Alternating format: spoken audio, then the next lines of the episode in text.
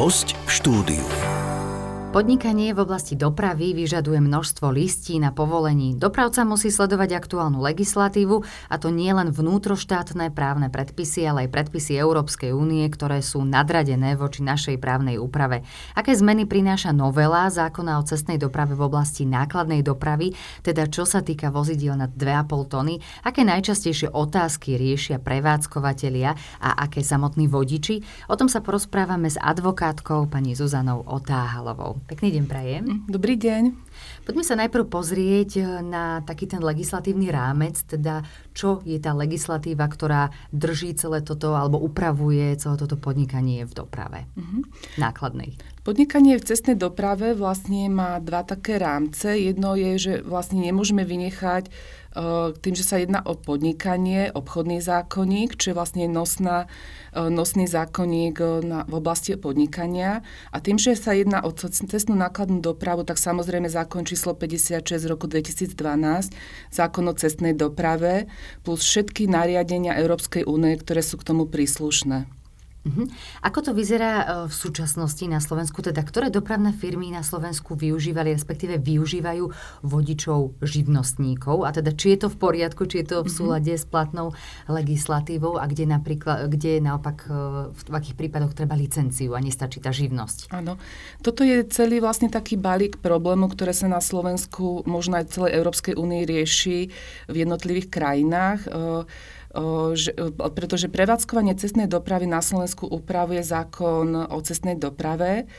A tam v, s účinnosťou od 1.4. ale ešte v roku 2019 sa ustanovilo, že defina, definícia, čo je to prevádzkovanie cestnej dopravy. Bolo to označené ako podnikanie, ktorého predmetom je odplatné poskytovanie dopravných služieb verejnosti cestnými motorovými vozidlami, ktoré sú na tento účet typovo schválené.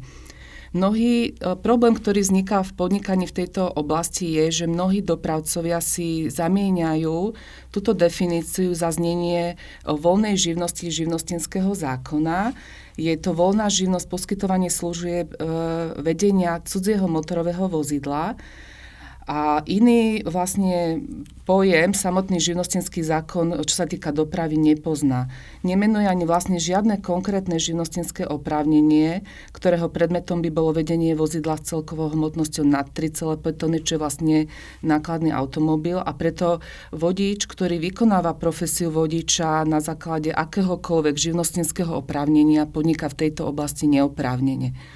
Uh-huh. A hrozia mu za to aj reálne nejaké sankcie, že povedzme, keď príde uh, nejaká kontrola, skontroluje vodiča, ktorý um, šoferuje uh, väčšiu dodávku kamión a zistí, že má len živnosť a nemá potrebné licencie? Ono, toto, toto je veľmi dobrá otázka. Ono do nejakého roku 2019 uh, bola táto voľná živnosť veľmi hojne medzi dopravcami využívaná, pretože vlastne ten veľký dopravca, keď zamestnal, no zamestnal, keď vlastne uh, dal prácu uh, takémuto živnosti, ktorý e, fakturoval na základe svojej voľnej živnosti, tak e, vlastne dopravca ako e, vlastne zastrešovateľ tej celej činnosti ušetril veľmi veľa na odvodoch, pretože uh-huh. ho nezamestnával, nemusel mu poskytovať celú tú pracovnoprávnu ochranu, nemusel vybávať všetky povolenia a tak ďalej. Takže toto sa veľmi často využívalo, ale vznikal problém vlastne na trhu, tak tým pádom vlastne bola prijatá v roku 2019 novela e, zákona o cestnej doprave aj o inšpekcii práce. A tu vlastne e, sa znížila, e, znížilo, znížilo využívanie tejto voľnej živnosti možno takmer až na 90% Ja som následne po prijatí tejto novely v roku 2019 dotazovala aj všetky inšpektoráty práce, mm-hmm. že nakoľko oni vlastne kontrolujú týchto vodičov. Ono do roku 2019 im to nevyplývalo zo žiadneho právneho predpisu. Po prijatí tejto novely im to vyplývalo a začali e, to mm, nejakým spôsobom kontrolovať, ale nerobili to nejako celoplošne. A vlastne väčšou informovanosťou medzi tými dopravcami vzniklo alebo došlo k nejakému odstráneniu, nie úplne celkovému, ale dosť veľkému odstraneniu tohto javu. Uh-huh. A aj nejaké pokuty teda porozdávali v, ako, v tom období, keď, keď to kontrolovali inšpektorát práce? Boli, boli tam uh, pokuty, boli inšpektoráty práce, ktoré vlastne vôbec, uh, vôbec nepokutovali, len upozorňovali, uh-huh. lebo tam vlastne inšpektorát práce môže zvoliť rôzne sankcie. Uh-huh pri porušení tejto povinnosti a boli v niektorých prípadoch až do 2500 eur udelené pokuty. Uh-huh. A súčasný stav teda je už lepší, ako ste, ako ste hovorili, že už sa to um, dostáva do tých kolejí, v ktorých by to malo byť. Teda povedzme si naozaj, ako by to malo byť správne. Keď som šofér, možno, že ešte aj tí, ktorí nás po, počúvajú, tak sú možno zaradení ešte v tej kategórii živnostníkov, tak ako to dostať do tých uh, legislatívnych noriem, ktoré sú v poriadku. Ono si treba vlastne uvedomiť uh, tie pojmy, že živnostník a prípadne ako dopravca. Ono živnostník je v podstate uh, osoba, ktorá podniká na základe živnostenského oprávnenia, čo by v doprave v podstate nemalo uh, figuro- figurovať. figurovať mm-hmm. Áno, v tomto prípade. Uh, ale potom máme vlastne samostatne zárobkovú činnú osobu a ona vlastne na základe vybavenej licencie na okresnom úrade odbore cestnej dopravy môže vlastne požiadať o vydanie licencie a vlastne môže aj takáto osoba, samostatne zárobková činná osoba s touto odbornou licenciou môže mm-hmm. vykonávať túto nákladnú cestnú dopravu. No a potom vlastne na základe obchodného zákonníka si môže dopravca vybaviť spoločnosť s ručením obmedzením, teda založiť alebo nejaký iný typ obchodnej spoločnosti, ktorá mu k tomu podnikaniu vyhovuje podľa obchodného zákonníka a vlastne vybaví si na túto obchodnú spoločnosť e, túto licenciu a vykonáva potom, stanoví si od zodpovedného zástupcu a vedúceho dopravy a môže vykonávať tiež e, vlastne ako veľká dopravná spoločnosť môže vykonávať e, takúto činnosť. Uh-huh. A sú tam rozdiely v tom, že či vykonávajú činnosť len na území Slovenska alebo aj za hranice, alebo teda v rámci Európskej únie, že tam tiež asi sú trošku rozdiely? Áno, samozrejme, toto je veľký rozdiel a vlastne od prijatia nariadenia Európskeho parlamentu Rady EÚ e, v roku 2020 číslo 1055 z 15. júla 2020 vlastne sa ako keby aj zmenilo, zmenilo celé tá to nastavenie, ako tá cestná nákladná doprava v medzinárodnej cestnej nákladnej doprave bude vyzerať. Bol to tzv. cestný balíček, ktorý bol prijatý v roku 2020 a on stanovilo v rámci nejakej regulácie tej cestnej nákladnej dopravy tý, to, že tá vozidla, ktoré prevyšujú celkovú hmotnosť 2,5 tony, predtým to bolo 3,5 tony, uh-huh. čo je dosť veľký rozdiel, lebo tie na dve, do, prevyšujúce hmotnosť 2,5 tony to sú vlastne tie dodávky, tie N jednotky, tak tie vlastne už dnes musia v rámci celej Európskej únie podliehať vybavenie tej licencie, čo predtým vlastne nebolo. Takže vlastne tí dopravcovia, ktoré využívajú uh, túto škálu uh, nákladných automobilov, musia už vlastne na túto prepravu si tú licenciu vybaviť. Áno, čiže Čo keď si to predstavím v praxi, tak to už sú aj také tie autá rôznych kuriérskych spoločností, ktoré tiež do, dodávajú podstate, áno, aj ak splňajú tieto normy ako tie N jednotky, tak áno, a vlastne tej hmotnosti hlavne, lebo od toho sa to odvíja, tak áno.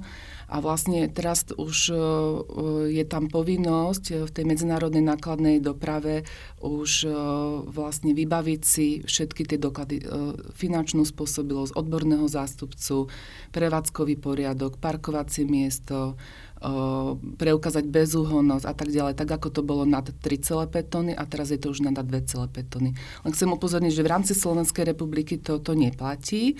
Tam vlastne stále sa tá, tá voľná živnosť do 3,5 tony funguje, takže tieto dodávky v rámci Slovenska môžu jazdiť uh-huh. podľa starých právnych predpisov, že vám stačí vlastne táto voľná živnosť, nákladná cestná doprava do 3,5 tony je v podstate voľnou živnosťou, ale na 3,5 tony sa musíte musíte vybaviť licenciu, ale v rámci Európskej únie, keď chcete vlastne už vycestovať ano, a vlastne previesť tovar v rámci Európskej únie, tak už na 2,5 tony musíte si vybaviť túto licenciu. Uh-huh. Pozrieme sa aj na to, že aké rizika z pohľadu bezpečnosti práce vznikajú pre vodiča, ktorý vykonáva profesiu vodič na základe živnostenského oprávnenia a práve pri vedení vozidla, ako sme sa rozprávali s tou celkovou hmotnosťou nad 2,5 tony. Uh-huh.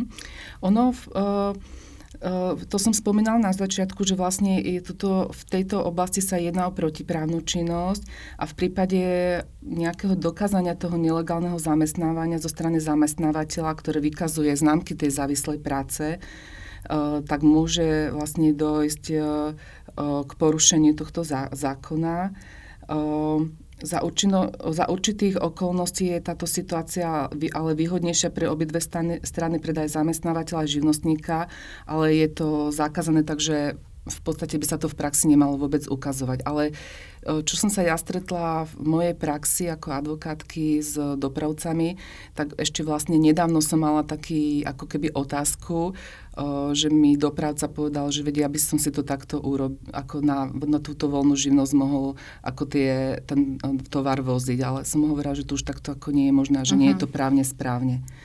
Potom vlastne tak, aj čo sa týka trestného zákona z pohľadu, tak neoprávne podnikanie upravuje aj trestný zákonník a podľa ktorého ten, e, kto neoprávnene podniká v malom rozsahu, sa potrest, môže potrestať odňatím slobody až na jeden rok. Uh-huh. Ale aby sa toto bolo, ako neoprávnené podnikanie bolo považované za trestný čin podľa trestného zákona, tak musí aj zasahovať do práv a právom chránených záujmov uh, a dosahovať nejakú určitú intenzitu. Takže to je všetko predmetom dokazovania. Uh-huh. Potom, e, čo sa týka takého negatíva vlastne toho nelegálneho zamestnávania, tak je to aj taký dosť rozsiahly nepriaznivý vplyv na celkovo na národnú o, ekonomiku, keďže tie subjekty o, porušujúce zákaz nelegálneho zamestnávania sa vlastne zároveň vyhybajú tým daňovým a odvodovým povinnostiam. Takže vlastne tu môžem len konštatovať, že to konanie zamestnávanie ktoré smeruje k porušovaniu alebo obchádzaniu zákazu nelegálneho zamestnávania spôsobuje také priame znižovanie tej úrovne pracovnoprávnych vzťahov uh-huh. na pracovnom trhu. A e, pozrime sa na to, že aké zmeny prinieslo to nové nariadenie Európskeho parlamentu a Rady Európskej únie, ktoré je vlastne z 15. júla 2020, ale účinnosť, alebo teda u nás účinnosť nadobudlo 21. mája tohto roku, teda v roku 2022, tak aké, aké zásadné zmeny sú tam? Tak ono v prvom rade v, o, veľmi rozsiahlo zmenilo to nariadenie 1071 z roku 2009 a teda následne potom o, prijatím o, toho nariadenia Európskej únie 2020 lomeno 1055 následne bola, bol zmenený zákon 56 2012 zákon o cestnej doprave ktorý bol nadobudol účinnosť teraz 21. maja 2022. No a hlavnými zmenami sú že vlastne, som už aj pred chvíľkou spomínala, tie požiadavky na prístup k povolaniu prevádzkovateľa, na prevádzkovateľa cestnej dopravy, kde tí dopravcovia sú povinní na prepravu tovaru v medzinárodnej doprave, ktorých najväčšia prípustná celková hmotnosť presahuje 2,5 tony, ale nepresahuje 3,5 tony, pokryť licenciou, ktorá je vlastne daná. Bolo vlastne bola novostanovená požiadavka na miesto usadenia. V podstate nejaká, nejakým spôsobom stanovená sankcia, ktorá nemá, dopravca, ktorý nemá v Slovenskej republike vo vlastných priestoroch alebo v prenajatých priestoroch skutočné a stabilné miesto usadenia podniku a tak ďalej, tak musí vlastne preukazovať uh, tieto všetky doklady aj počas kontroly. Uh, následne bolo ešte povinnosť organizovať činnosť svojho vozidlového parku tak, aby zabezpečil dopravca návrat vozidel do štátu usadenia podniku a najmenej každých 8 týždňov od vtedy, čo ho opustila, uh, opustil vlastne, čo ho opustia, pardon, uh, ten vozový park. Ono v podstate toto uh, vzniklo vlnu také uh, ako... Vlna nevôle. Vlna nevôle kvôli tomu, že vlastne ono to nie je vždy aj z praktických, aj vôbec ekonomických dôvodov je možné. Takže vlastne toto ešte buď, možno bude predmetom nejakých diskusí. Čiže čo to spôsobilo v praxi? Že napríklad bola to, ja neviem, nejaká zahraničná firma, povedzme, že prevádzkovateľ bol z Polska, ale ten šofér bol zo Slovenska, takže on keď sa musel vrátiť do uh, miesta, kde tá firma má sídlo, že muselo prísť akoby do Polska?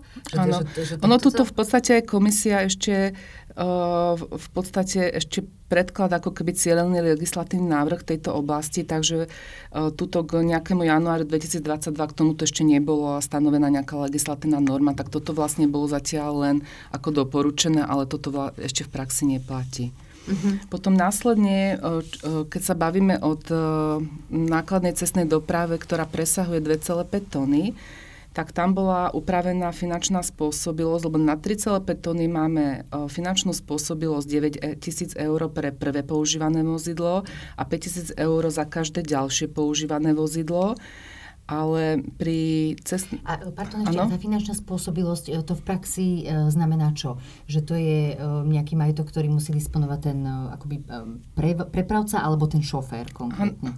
No, je to vždy ten, kto vykonáva tú dopravu, hej? Uh-huh. Takže, že keď je to vlastne keď je to dopra- obchodná spoločnosť, tak pri založení spoločnosti môžete to preukázať základným imaním. Ano. A v podstate eh, vy už keď viete, že máte, koľko máte automobilov, tak si vypočítate vlastne základné imanie, v aké by ste mali mať výške a tým pokriete pri založení spoločnosti a vlastne aj tento, uh, tento, túto finančnú spôsobilosť. Bod, uh-huh, Keď je spoločnosť vlastne už e, založená, už vykonáva viac ako jeden rok uh, činnosti a má podané daňové priznanie, tak potom z tohto sa z účtovnej závierky z dosiahnutého zisku vie vypočítať vlastne táto finančná spôsobilosť. Uh-huh. No a to som chcela ešte doplniť, že vlastne uh, finančná spôsobilosť, pri, ktorá pri nákladných automobiloch, ktorí presahujú 2,5 tony, tak je tam stanovená na 900 eur. Tak oni vlastne znížili tú hranicu, že nemusí dopravca preukazovať 9 tisíc alebo 5 tisíc eur, ale je tam 900 eur za každé používané vozidlo a 1800 eur na, za prvé používané vozidlo. Hej, takže tá finančná spôsobilosť je tam trošku nižšia. Potom, čo tam uh, bolo ešte upravené, bola bezúhonnosť, pretože v prípadoch, že uh, dopravca uh, strátil bezúhonnosť, tak uh, strátil tým pádom aj uh, spôsobilosť uh, vedúceho dopravy a chcel naďalej vykonávať túto funkciu vedúceho dopravy, tak je povinné, povinný znova absolvovať skúšku pred skúšobnou komisiou a to najskôr 3 roky po tom, čo strátil tú bezúhonnosť. Uh-huh. Takže vlastne toto bolo tiež prijaté týmto nariadením. No a v podstate bol ešte e, bol stanovený register e, prevádzkovateľ, ktorý má verejnú, neverejnú časť ale toto už nemusíme vlastne mm, ani zaťažovať poslucháčov. Uh-huh. A e, je e, Slovensko pripravené na vydávanie licencií spoločenstva pre vozidla, o ktorých sme sa rozprávali, že už to teda um, funguje, kde, kde presne túto, vy ste to už spomínali, ale možno aby sme pripomenuli, že kde si tú licenciu môžu vybaviť? Tak e, teraz tým, že vlastne máme nový jav, že potrebujeme licenciu od 2,5 tony do 3,5 tony, čo predtým bola voľná živnosť. To vydával živnostenský úrad, čo vlastne stále zostáva, ale je to len v rámci uh, vnútroštátnej dopravy. Aha. A čo sa týka medzinárodnej dopravy, je tam už povinnosť vlastne, bude to kopírovať licencie, ktoré bolo vydané na 3,5 tony, tak teraz už od 2,5 tony vydáva okresný úrad, odbor dopravy a cestných komunikácií. A Akým spôsobom sú pripravení, je to otázne. Určite tam nastane nejaká väčšia uh, byrokratická záťaž, pretože títo dopravcovia ani neboli ako keby ani zvyknutí uh, vybavovať si množstvo dokladov, ktoré vlastne potrebuje e, dopravca k svojej činnosti. Takže vlastne tým, že to platí teraz od 21. mája, je to relatívne čerstvá záležitosť, tak môžeme to možno odstupom pol roka potom zase si ako Zhodnotiť. keby preva- mhm. preveriť. Určite je tá, čo tam, čo som skúmala, e, bola e, v podstate ako keby nákladová e, nejaká regulácia, čo v podstate aj náklad teda, že bola zvýšená určite pre prevádzkovateľov cestnej dopravy, pretože vydanie povolenia je keď to tak nárátame, je 30 eur, vydanie licencie spoločenstva 20, overená kopia licencie spoločenstva na každé vozidlo 3, 3 eurá, potom vykonanie skúšky odbornej spôsobilosti v oblasti cestnej dopravy 100 eur, Vydanie osvedčenia odbornej spôsobilosti v cestnej doprave je 10 eur. Takže spolu, keď to zrátam, je to nejakých 163 eur, keď takýto v podstate, mm, keď je malý dopravca, čo môže byť pre neho celkom ako náklad na začanie prevádzkovania tejto činnosti nad 2,5 tony ale uvažuje sa o nejakom prípadnom za, zavedení možnosti elektronických podaní, tak tam by prípadne mohla byť potom úspora mám skúsenosti z obchodného registra, tak tam v podstate dnes funguje elektronicky a už je, sú tie poplatky nižšie, ako keď sa podávali v listinej podobe, tam bola úspora až 50% Takže ak by sa toto podarilo medzi, na, na vydávanie týchto licencií znížiť, tak určite by to dopravcovia privítali, som si istá. Uh-huh. A e, sú ešte nejaké také akoby požiadavky z praxe dopravcov, že čo by, čo by pomohlo, ako by mohol byť tento, aj tieto nové usmernenia e, možno flexibilnejšie, alebo čo by, e, čo by boli radi, keby sa trošku inak aplikovalo do tej našej praxe? No ono to vždy, z praxe ja poznám to, že čím je to jednoduchšie, tým je to lepšie. Ono, tá byrokratická záťaž je v dnešnej dobe, my stále ako keby proti tomu bojujeme a mne sa zdá, že stále narastá. Takže vlastne toto je tiež takým dôkazom, že vlastne tým dopravcom sa, síce sa to bude v rámci Európskej únie nejakým spôsobom sledovať, regulovať, budú podliehať v podstate nejak kontrolám, ale je to zase finančne náročnejšie a byrokraticky takisto. Ale zase, ak má byť ten proces nejakým spôsobom takto monitorovaný, tak je to potrebné.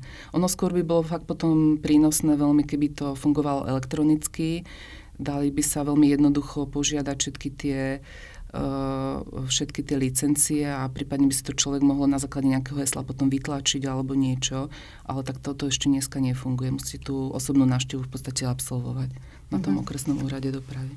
Ešte niečo, na čo by sme mali upozorniť dopravcov, čo je teraz um, je také možno aktuálne, alebo to naozaj asi uvidíme až v praxi a až o pár mesiacov, že ako sa to podarilo aplikovať? V podstate všetko to, čo som ako povedala, je aktuálna záležitosť, takže ani teraz ma nenapadá, že čo by som ešte mohla posluchačov na čo upozorniť, ale prajem veľa šťastných kilometrov a nech sa im darí. Uh-huh. Ďakujeme veľmi pekne.